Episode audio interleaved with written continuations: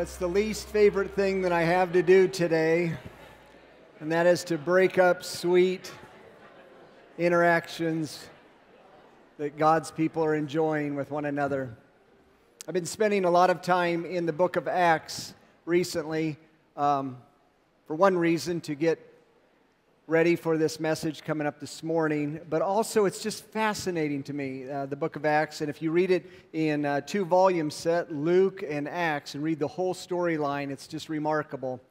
I mean, and in Luke chapter 11, uh, we see this man named Barnabas who is sent from Jerusalem to go into Antioch and, and take a look at a work of the Spirit to see whether or not it's authentic.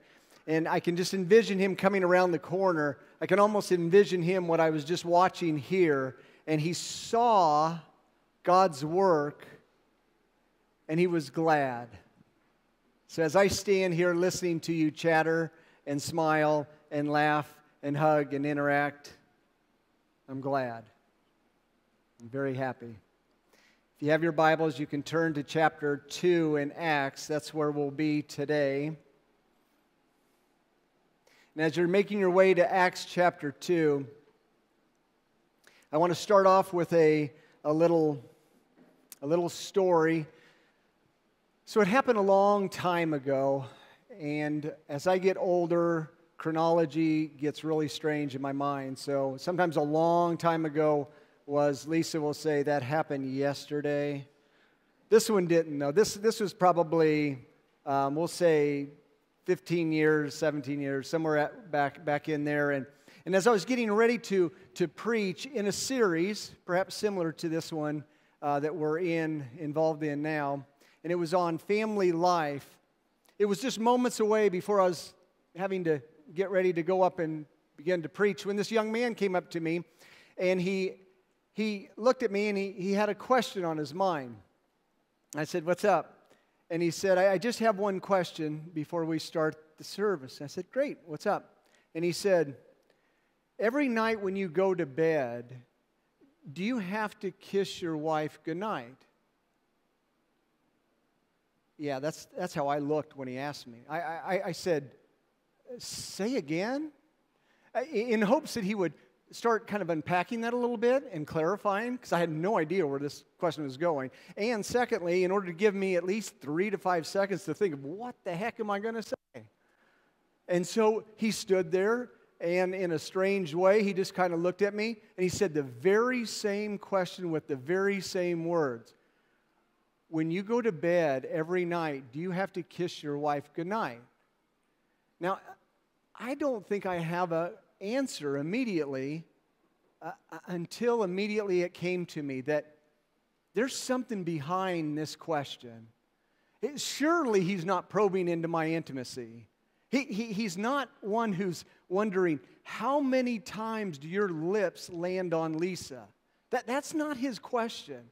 So I'm wondering, what is he gouging at? What is he angling into to figure out? Because I want to help the guy.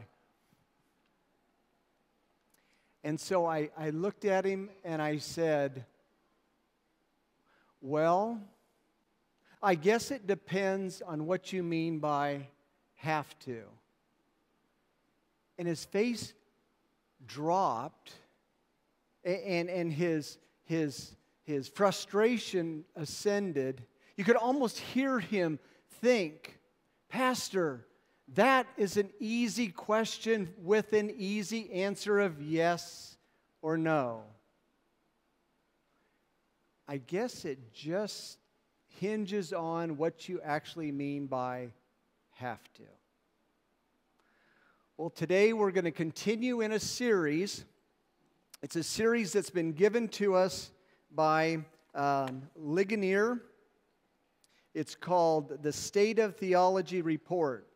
And Ligonier and Lifeway Research partnered up to probe into questions, questions into the evangelical church. Evangelical simply meaning people who claim to be Christian and have kind of a, a, a sense of what gospel means. Those kinds of people, they had a survey that went out, and they're exploring this uh, group, and they do this I think, twi- every other year to just kind of take the temperature, uh, the spiritual temperature on the evangelical church. So, what we have done, uh, we call this uh, hold fast. And what we want to do is take these questions one by one and, and uh, equip you, assist you in thinking through these questions. These questions range from um, just the nature of God and Christ and what salvation is, and so on and so forth. Uh, well, today's question was a little challenging for me because up to this point, we have been asked questions like Is Jesus divine? Or are there many ways to get to heaven? Or is the Bible um, God's Word? Or and you can open up the Bible and you can look at text and you can go, there it is, and there it is, and, and argue for that successfully. And, uh, but, but this question came to me, and I've heard it over the years. And yes, I could come up with a certain list and argue a certain way in hopes of being somewhat persuasive to the answer to this question, but it still doesn't kind of get this, this absolute definitive boom to it. But here's the question do Christians really need to join the local church? Hmm. Do Christians really need to join the local church? And so I was wondering, where am I going to go with this in the Bible? And how can I help Christians understand that question and you all to think carefully on that for your discipleship or perhaps even your salvation, depending on where you're at this morning.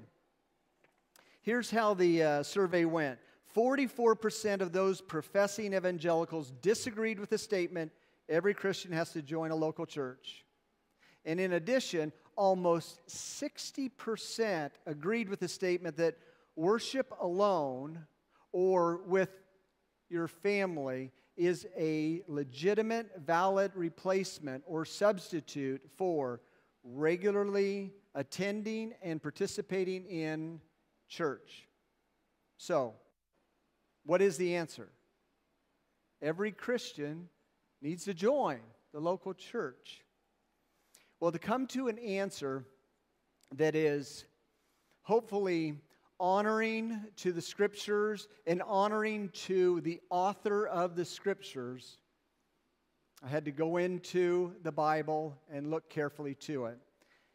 And I was absolutely delighted to find that in the scriptures, there's a portrait, there's a, there's a picture that has been preserved down through the ages and up into the 21st century, and then has been delivered to Veritas Community Church in March something of 2023. And that's the picture that we're going to look at. And, we're, and urge is an answer sufficient to that question. So if you've got your Bibles open, you can stand with me and we'll read the text and we will attempt to honor God and His scriptures with the answer that comes out of this text. Acts chapter 2, verses 41 through 47, we read God's precious, authoritative, saving, satisfying words. So those who received his word were baptized and there were added that day about 3,000 souls. And they devoted themselves to the apostles' teaching and to the fellowship, to the breaking of bread and the prayers. And awe came over every soul, and many wonders and signs were being done through the apostles. And all who believed were together and had all things in common they were selling their possessions and belongings and distributing the proceeds to all as any had need, and day by day attending the temple together and breaking bread in their homes. They received their food with glad and generous hearts, praising God and having favor with all the people. And the Lord added to their number day by day those who are being saved. Let's pray. Father, we want to come to you and just ask a simple prayer, a genuine prayer, a heartfelt prayer. Come and help us to peer into these things, into things into which angels long to look. Allow us to sense what's here in a way that is honoring to you, glorifying to you, instructive to us, helpful to us. So please we open up to you and ask for this in Christ's name. Amen. You may be seated. So, what I thought we would do today is I will, um, on the screen, this is the portrait that was found ancient times, almost 2,000 years ago. It has come to us, and now it's on the screen. And once it's on the screen, what I'll do is I will just simply walk you through the portrait and show you the structure of this passage. And then I will preach this passage, and the, the portrait will still be up there. So if I start getting boring up here or whatnot, you can just look at the portrait and begin to think thoughts of it yourself and look at the text to see whether or not it is so. And then after that, we'll close with an application. There will be two reflections and two responses that co- correspond with those reflections. Okay? So on the screen, this is to depict a framed picture. And the overarching big idea in this passage, Acts chapter 2, verses 41 through 47, as I see it, is the gospel creates undeniable, identifiable church members who then devote themselves to this newly created life. I'll repeat that. I don't know if it's on the screen. But the gospel creates. So, as we're reading the, the scriptures, as we're re- reading Acts Chapter 2 is phenomenal. It's absolutely breathtaking. And this is where the Spirit comes, and it's the day of Pentecost, and it's a fulfillment of the, the, the Jewish festival of, of Pentecost. And, and a, a lot of, of themes are going through here, all pointing to and, and, and terminating in Jesus Christ. All the types, all the the echoes, all the prophecies coming out of all these things in the Old Testament are going right into the person of Jesus Christ. He is the Messiah that we have long awaited. He is here. And he went to the cross for the sins of his people. And he took those sins into the grave so his people would not have to deal with the judgment on his on their sins he left him in the grave and came up in triumph over sin and Satan and sadness and sickness and hell. And he's brought these people into himself, this sweet union by faith, and now we're sealed for the day of glory. The Holy Spirit is being poured into this moment, an unrepeatable, completely surprising event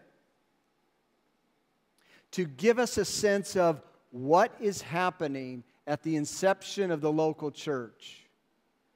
And so we, we see, we see what he has done in this, in this uh, passage 1 through 13. And then the Apostle Peter, from 14 through 40, looks at it and explains it, interprets it to the watching world, these groups that are all around.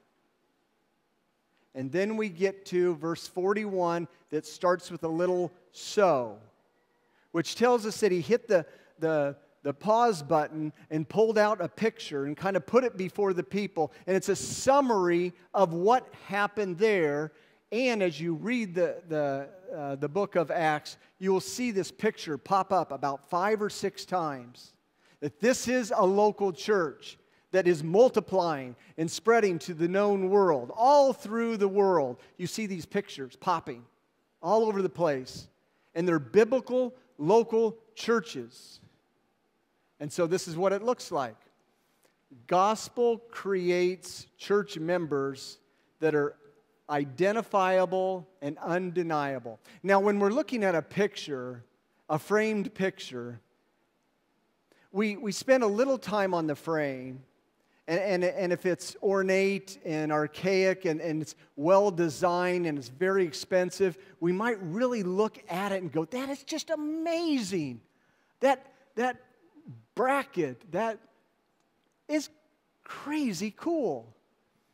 But the frame is to frame our attention, right? It is to take our wandering eyes and put them right on the epicenter, the, the essence of the picture. And so that the, the beauty and wonder and intricacies and, and insights of a picture come out to us so that we almost want to just kind of step into the picture. It's so gorgeous. So, that frame is to frame our attention this morning to right into the picture. And what do we see in the picture? Well, we see people like you and me. We see people like you and me that are animated. They are devoting themselves to these activities. Now, as we will look in the text, we will find one verb that, that then points to and penetrates four direct objects, these nouns that start getting lively and start moving around in this picture. And, and this, this, this verb has got to be understood carefully because it's a reality. It's not something that, that they're just trying to turn on and off or whatnot. It kind of went inside of them and started animating them, and now they don't have a choice but to move into these four direct objects. The direct objects here are learning together, partnering together, sharing together, and praying together. But let's take a quick look at this verb. You'll see it as devoted themselves to. You see it in there? In verse 42, I can't see it, so I'll put these on. And they devoted themselves to, and then you will see these four direct objects. So, what does it mean to devote themselves to? Hmm. So, as a good exegete, my job is to look at a word in its original and then look at the contexts and look at themes and try to see is there commonality in these, these certain settings and themes and, and try to extract kind of a definition or something. So here's my best attempt. Devoting yourselves to to occupy oneself with, to pay persistent attention to, to hold fast to, to con- continually be into. I thought those were pretty good. And they help me. They help me start thinking carefully over this action. That's what a verb is it's an action. And that was helpful, but it was kind of like soggy cereal. I mean, you can eat it, but it, it wasn't popping, it wasn't happening in my mind. So I, I thought, well, can I see this word in action somewhere? Like to have a word picture. I have the distinct privilege in the pastorate to officiate weddings. I've officiated a lot of them, and I love them. I absolutely love the drama. I, I love the setting. I, I love the optimism and idyllic settings. I just, I'm, I'm a sucker for that. But moreover, in Ephesians chapter 5, verses 22 and following, you get this picture of what is this wedding standing for? What, what, what is it presenting to a watching world? And you start seeing that, that this is a, a living parable of Christ and his bride, the church. And so that's just thrumming in my heart as we gather together. And in a wedding, you might not know it because you're out here looking onto a stage, but there's usually little, little dots or X's where people stand, right? And so the wedding party comes up and peels off, and they find their little spot and they stand. And so it forms kind of like a V, if you will. And the V is to take your attention and move it right into this is why we're here. And then in the middle is kind of a triangle. It's a very tight, close triangle, somewhat intimate triangle, where the pastor stands on one point, and then the groom to be is on my left, and the bride to be is on my right. And it's about this close so that I can, I can say uh, good evening and welcome and talk and orient and, and say a few words concerning that and then start moving it into almost whispering to these people. Particularly when, they, when you say, Who has the ring? And they go, and they get the ring. And then they, they, they orient themselves and they're just gazing at each other.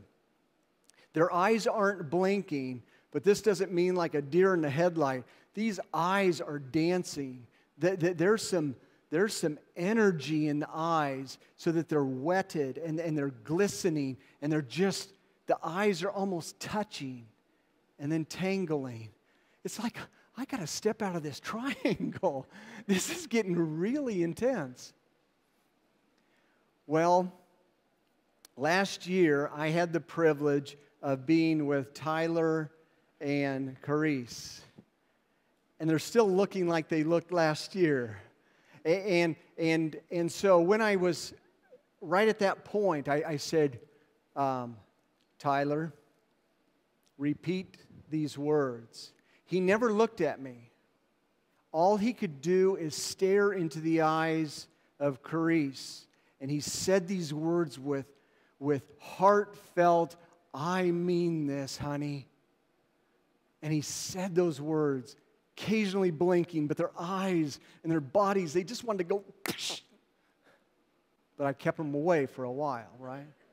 And then it went right to Carice, who has the ring, say these words. That is the essence of this Greek word of devoting themselves to in Acts chapter 1, verse 14, we see the core group of the local church, uh, church plant, the starters. And it says the very same word they devoted themselves to 120 of them. And then if you fast forward and go into chapter 6, verse 4, you now see apostles. And they're saying the same thing. They're devoting themselves to prayer and the ministry of the word. Now, I don't want you to miss this this striking observation that these people, we might say, yeah, right, devoting yourselves to, of course, the core team's going to be that way. And, uh, well, of course, apostles, they're just crazy devoted. But now, right in the middle, we have this picture. And it's common people like you and me who just came into the local church and they were devoting themselves to. Hold on to that because that's vitally important to answering the question. Why were they devoting themselves to that? Well, Peter preached the gospel. And in verse 37 of chapter 2, it says, The word came and began not as a club to, to smack on their, their will and say, go this way or that way. But it, it's this surgical knife, this scalpel that's peeling away their, their, their strengths that, that hid them from God or tried to, or, or their, their ways of working through life apart from God, this autonomous whatnot. And it started slicing and slicing, and it came right down into, there's the heart, right down to the heart. And, and, and the people started feeling extremely vulnerable. Like, what shall we do? And Peter said, Repent of your sins. The Holy Spirit, with the Holy Word, is exposing your secrets of your heart. Repent of those and be baptized. And then the Bible says, and you will be added to the number day by day, those who are being saved.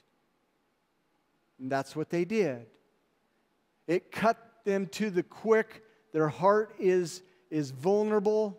They can't handle that. They cry out with repentance and confessions, and then they saw the Christ, saw the Messiah. Jesus is our only hope. Put their hope in Him and went into the water. Identifiable, undeniable, you bet. But they re- received something by receiving the word, and that is this devotion to these four things. What are they? Well, verse 42 summarizes it, and then 43 through 46 kind of unpack it a little bit for us. 42 says, And they devoted themselves to, number one, the apostles' teaching. And so these people are together. That word together is used all over the place in the Bible, particularly the New Testament. Uh, it's, it's all over the Bible. Um, but specifically, right in here, they're all together. They're together, they're, they're linked. They want to be close, and they're together. They are learning. They, they have devoted themselves to the apostles' teaching. Can you imagine listening to the apostles unfurl the, the, the, the, mysteries of Christ all through the Old Testament. That's all they had there. Opened up the Old Testament and said, let's look at Christ, let's look at Jesus, and just started in. And these newly born from above had this craving for learning. They were devoting themselves to it. In Acts chapter 17, uh, verse 11, I think it is, um, you, you see that, that they were welcoming the, the word with such heightened uh, uh, anticipation and expectations that every time they heard it, they, they searched the scriptures to find out whether it's so. That's just common, that's just normal for we're Christians. And then in chapter 20 and verse 20, I think it is, the, the apostles they, they preached in, in, in the portico and, and, and, in the gathering, and people would gather together about this many or so, and they would listen intently to the teaching, and they were learning it. They were growing in grace and knowledge. And, and then it, it says, and the apostle would even go house to house. So now it's in an intimate, more, more uh, enclosed area, similar perhaps to our, our community groups. And, and, he was right there, and other leaders were right there and unfolding the wonders of the word to them, and they could not get enough. 1 Peter 2 2 were like infants, newborns, craving mom's milk. That's what Peter said. I didn't say that. That's that devotion to that learning. Now, I have to ask us, we're peering into this beautiful picture and we have to ask the question do, do Christians really need to join the church? Well, I guess it kind of depends on what you mean by have to. But there's other characteristics here. We now look at partnering together. You see that right in verse 42? The word is koinonia. Some of you uh, would be familiar with that term. It's um, the fellowship. And it has an article there, so it's the fellowship. Now, we use the term fellowship a lot. We have a fellowship hall over here, and, and we would go and we, we have breakfasts together or donuts and coffee, and, and we sit and we eat and drink and we talk and we laugh and we share lives together. And that's wonderful. I love it, I'm addicted to it. But that's not the totality of fellowship. It's not less than that, but oh, it's so much greater than that. I think maybe J.R.R. Tolkien was reading this text and then he wrote The Fellowship of the Ring. It, it, it's more to do, you can list, look at it in Philippians 1 5. It's more to do with partnering up in the gospel, in the mission, setting out on a journey together on mission to, to overcome and push back the, the strongholds of Satan throughout this world in the darkness and to usher in the new light of the new age, to roll back the curse and bring in the blessings, and wait, oh, wait with heightened anticipation to see the one who did it all, Jesus Christ, bring the new heavens and new earth to earth, and we're in eternity together. That's a mission. That's a mission for you and me, simple people who are invaded by the Holy Spirit, who have the Holy Word with holy people. We, we, we cannot get enough of learning and partnering up. This gets us up in the morning. And this maybe begs the question well, do Christians have to join the local church? Oh, it doesn't stop there, does it? It goes into sharing together. Now, in verse 42, it says, the breaking of the bread. And most commentators will look at this and say, well, this is what we're about to do. We're, we're breaking bread. This is called communion or the Lord's Supper. And I think they're right. And this is a time that's so intimate to, to receive Christ afresh, to receive his mercies, which are new every Sunday morning when we gather at the table. It's refreshing beyond measure. And to watch people eat and drink and pray and praise. And this is a, a, a, an astounding breaking bread that people do when they are put into a local church and they come and they feast upon the Christ week in and week out. In addition, don't think that it's necessarily um, uh, restricted to the Lord's Supper. It certainly highlights this. But then it goes on in, in verse right around 46, and it says, um, they, they were breaking bread in their homes. And, and, and, and read it there. It, it says, and they, they received with glad and generous hearts. Who does this? People who are devoted, people whose eyes are glistening and wetting and sometimes crying with joy that I see your face. If you went into one of these homes, what do you see? You see brothers and sisters, you see friends whose faces are soft and smiling and saying, Welcome, come in from out of the cold. And, and, and, and there's an aroma that's just mouth watering kind of aroma coming from the kitchen. What is that? Well, that's a new recipe that we're going to try tonight. Oh, you got to be kidding me. And we start sharing stories and difficulties. We'll have little pockets of prayer and we'll come out and we'll sit around a table. And then you try to figure out are we going to go left or are we going to go right?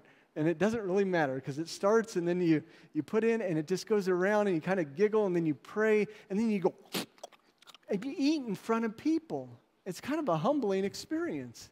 Some eat with their mouths open, some eat because it's not etiquette and they close their mouth. But, but you're chewing and swallowing and giggling and la- talking and there's hugs and look at the picture. Who are these people? Gosh, that question now is bugging me. It almost seems so foreign, but I got to ask the question Do Christians really need to join the church?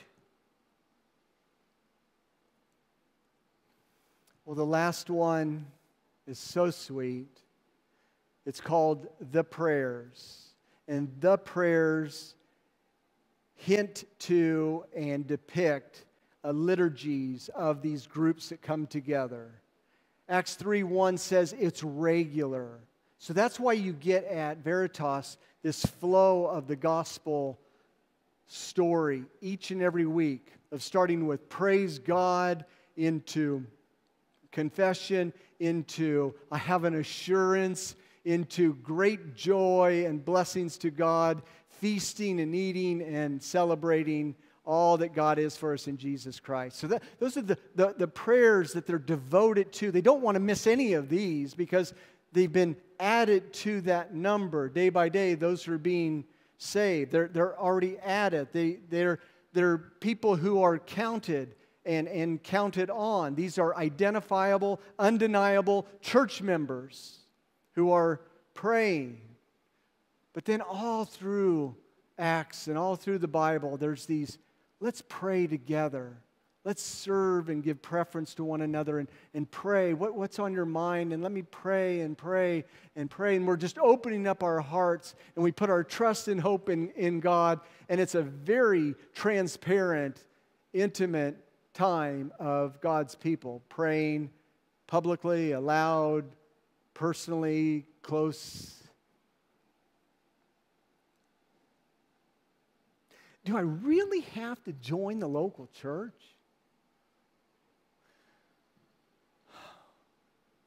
Well, we started with an opening image, didn't we? This young man came to me and he asked me this bizarre question. I didn't know what to do. So I just said, Well, I guess it depends on what you mean by have to. About three months or so after he asked me that question, he came to me and, and he was a little guarded, but he said, The answer to my question bothered me. And I said, Well, what's up? Tell, tell me what you're thinking. And he, and he says, It's just a nonsense answer. Why don't you just answer the question? And I said, There are two types of have tos, right? There's an external demand, a, a, a, an obligatory obedience like pay taxes. Do you have to pay your taxes? Everyone goes, Yes, I have to pay my taxes. Hmm. And then there's another definition where there's, where there's this growing desire that gives rise to heartfelt acts of love, like, I cannot not do this. You see, young man, when, when you see beauty, you have to respond favorably. You just have to. It's not like you have to. You, you just cannot help. You got to move towards it with, with, with heartfelt activities. You see, choice starts melting in, the presence of sheer beauty. And then it begins to flow out with this, this heartfelt love, joy, peace, patience, gentleness, kindness, faithfulness, goodness, self control. So, do I have to kiss Lisa? I have to. I just have to. Do Christians have to join the local church? Well, I guess it depends on your definition of have to. Now, this message, it applies to all of us. So I'm going to try to close this morning with two reflections. One is the frame, and the second one is the picture. The first one has to do with the gospel creates church members. And so here I just want to ask you are you a, a, a church member? And, and maybe you're not. But, but I want to take a step back and just say, have you heard the gospel in maybe a brand new way with, with, with, with, with renewed energy from the Spirit so that it actually started moving towards your heart? And, and in, in 1 Corinthians 14, it says that it exposes the secrets of the heart. And you just felt really exposed. And then you, you heard hope. God does not expose us and then laugh at us or, or, or push us away. No, no, no. He exposes us and then moves in and holds us and hugs us and brings us into union with His Son, Jesus Christ.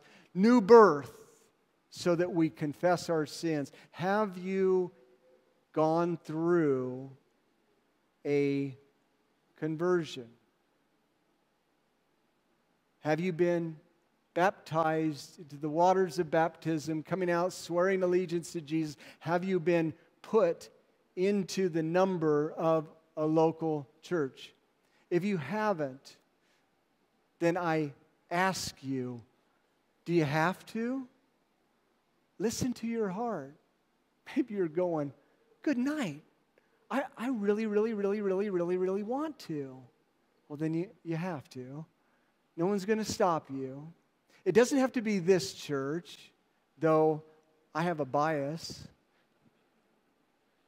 But a biblical local church, you move into and you go through the process and you become a counted and counted on member who has this devotion to learn and partner and share and pray with people you don't even know initially. And then you start over the months and years to really gel together.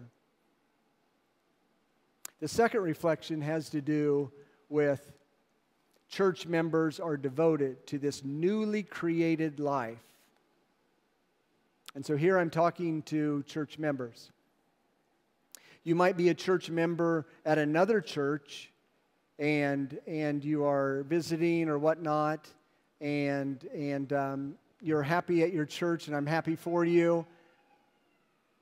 Most of you um, who are church members are probably church members here at Veritas. And if you're like me, there are seasons in your life where you cool off.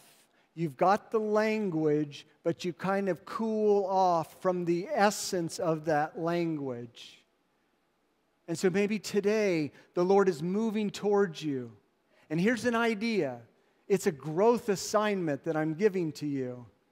That if you look at one of these four direct objects, one of these, these animated nouns that are doing all kinds of things, and you go, I'm really poor at that, or I have taken a step away from that one, then this would be a time to say, Lord, that's where I'm at move me towards the center of this animating glory that you have in the local church. And so, this is the way I would, I would ask you to think about it. Um, in the um, great room, the great hall, I wish I had the name, and I ask you guys every time what do we call the big room? Great hall. I should know that. So, the great hall at the right, you go in, and on the uh, literature table, you will see uh, our covenant um, membership. I ask you to just grab one and then read that to someone, maybe your spouse, maybe your good friend, maybe someone you pull aside, and you can just read that and listen to yourself say that. And there might be ones that kind of feel like a speed bump that you kind of go over and go, who? I don't, I don't even know what that means. Or I don't think I like that one. Circle that. It's okay. It's okay. Circle that and take it to your community group and say, this is the one I circled. Will you pray for me and help me? And my guess is the community group would descend upon that and love on you. And that, that community group leader would probably go, Well, look at mine. And you go, Whoa, I can help you with that. And, and there's just this symbiotic, mutual back and forth help that comes from togetherness. And so, Ligonier Ministries and Lifeway Research, the question I'm going to try to answer it. Do you have to?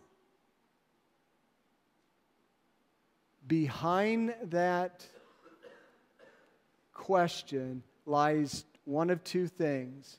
It's either this young man had one of these legendary lists that he pulls out every night and checks it to make sure he's in favor with God legalism, moralism, strivings like that. Or back there, he's got an idol. And this is threatening that idol. I'd rather be walking the golf course on Sunday morning and looking at God's creation and quoting a few verses and feeling close to God. I'd rather be in Starbucks with my best friend, sipping good coffee and talking about God, Bible, Jesus, and whatnot, and then anything else, rather than this kind of stuff here. When an idol is threatened, we're going to go, Do I have to? We have to as we understand that He has placed a zeal within our hearts to be devoted to learning together, partnering together, sharing together, and praying together. Let's pray. Oh, Father, thank you so much for your patience and kindness, slow to anger, abounding in loving kindness, sympathetic towards us. You adore us. And you, because of your Son Jesus, are washing us with the Word and bringing us to Christ in brand new ways for His honor, for His glory, for His pleasure. Grace us with that reality here at Veritas that we, as covenant members, may exude this love and joy and peace and patience and kindness towards you and others, that you will be honored and we will be satisfied. And we pray this in Christ's name. Amen.